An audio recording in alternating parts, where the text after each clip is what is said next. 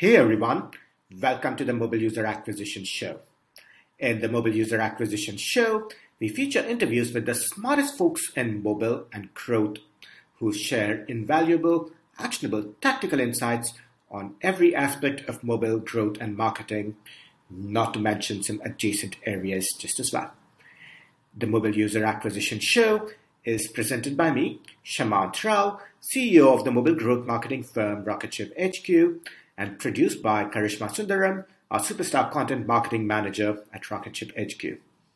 Each episode includes strategies, tips, and pointers from the leading edge of mobile growth marketing that you can use to unlock tremendous growth for your app in a sustainable and capital efficient manner. Hi, everyone. Today, we are excited to present a very special episode.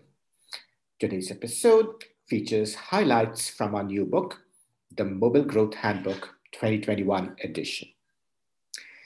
In this book, we have collected the best insights from over 90 episodes of the Mobile User Acquisition Show. This book has been months in the making, and it's a treasure trove of wisdom from some of the smartest folks in mobile who are working on the front lines of growth today. There are 11 sections in the book running the gamut from strategy to UA channels to growth engineering to virality. There is a dedicated section on iOS 14 just as well, which, as we all know, is especially relevant just now. You will find a link to the book in the show notes. And of course, you'll find the transcript of this episode just as well. So, without further ado, here you go on a selection of highlights from the book. Let's start with the all important creative. Why do some of them work and some of them fail? How do you define success? What drives success? When we spoke to guests, a clear theme emerged, which is that successful creatives are very, very dependent on the teams that make them we hear from Gabe Kwakyi, the founder of Incipia. Art directors are really the, you know, the marketers. They own like the what is being produced, and the designer makes it come alive.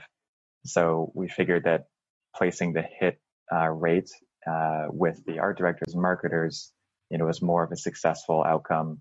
And for designers, we want to be able to, you know, produce a certain number of concepts, or once we find a hit, uh, or especially Grand Slam hit, you know, producing a certain number of iterations within a certain time frame so that we can extend that lifetime as soon, as long as possible.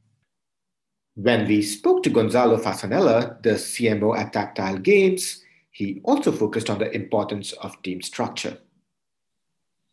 Every time you put an analytical guy that is a media buyer, so it's a, it's a business or business oriented profile, with a, someone that is a creative oriented profile and you put them in a meeting uh, and they have to discuss about what video to do next, what to iterate.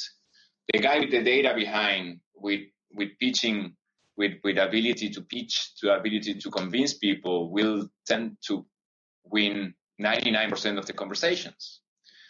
Uh, so everybody will start doing what the UA person wants to do, which not only doesn't bring all the time very good results, but it really diminish the morale of, of the person that needs to develop the videos because there's no ownership to, to that person.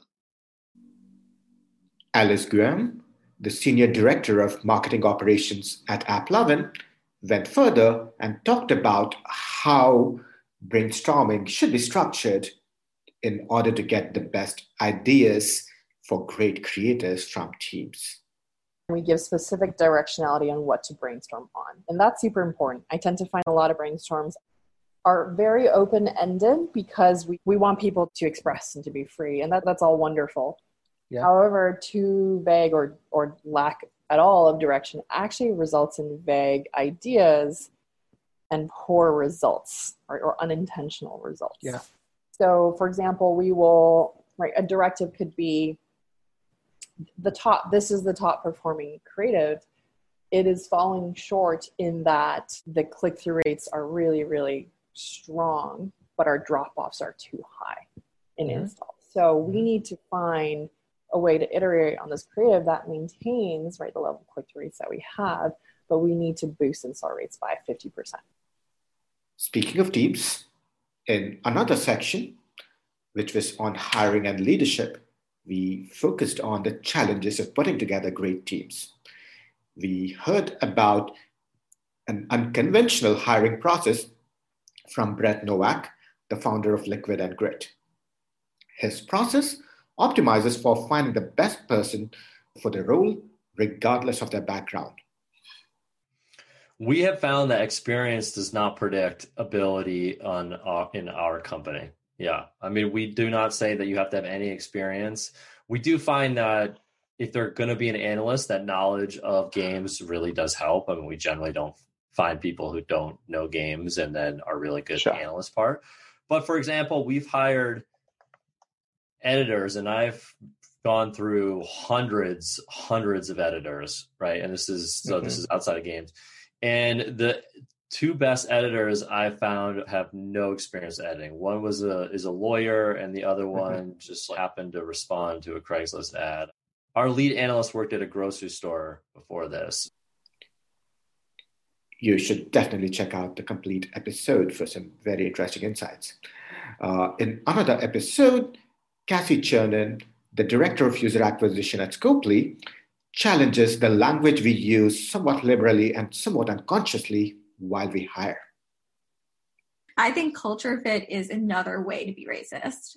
Culture fit, and like I mentioned, I think like going back to when your first day of work, in your interview, you're going to get along with someone who has a similar background to you. So I'm always going to be able to chat with someone better who experienced the same things that I experienced. So my back and forth, my you know, that flow that you want in a culture fit is always going to be better in someone who is like me. But that doesn't create diversity. And she also says, yeah, I mean, work hard, play hard is another mm. catchphrase, you know, made by white men. I'm sorry. Yeah. I actually prefer have a work life balance, treat yourself well, and do what you feel is right. Yeah. Um, that's yeah. my mentality.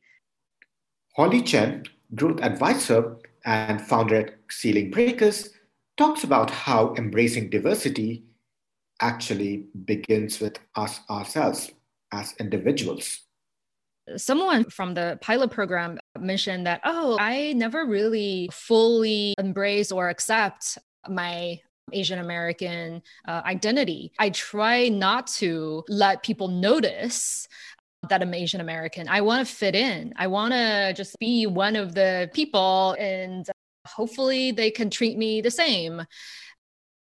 In order to fit in, we deny our identity and who we are and wh- where else does that denial show up in our sure. lives yeah even recognizing all these denials that we give ourselves and i think there's implication on uh, a lot of other areas in our lives. In another episode anisha the founder of bring ruckus agrees. First off having that mindset of like the world is is against me and is disenfranchising me and these people are disenfranchising me there's truth to that you know? Again if you don't come from this exact sort of mold and you know very frequently you're born into the mold. There's nothing you can do throughout your life to fit that mold. Don't sort of think that you're being a debbie downer. Like you're being real. All of this is just a teaser of what is in the book. What we especially love about the insights is that they represent distilled wisdom from years of experience of our amazing guests.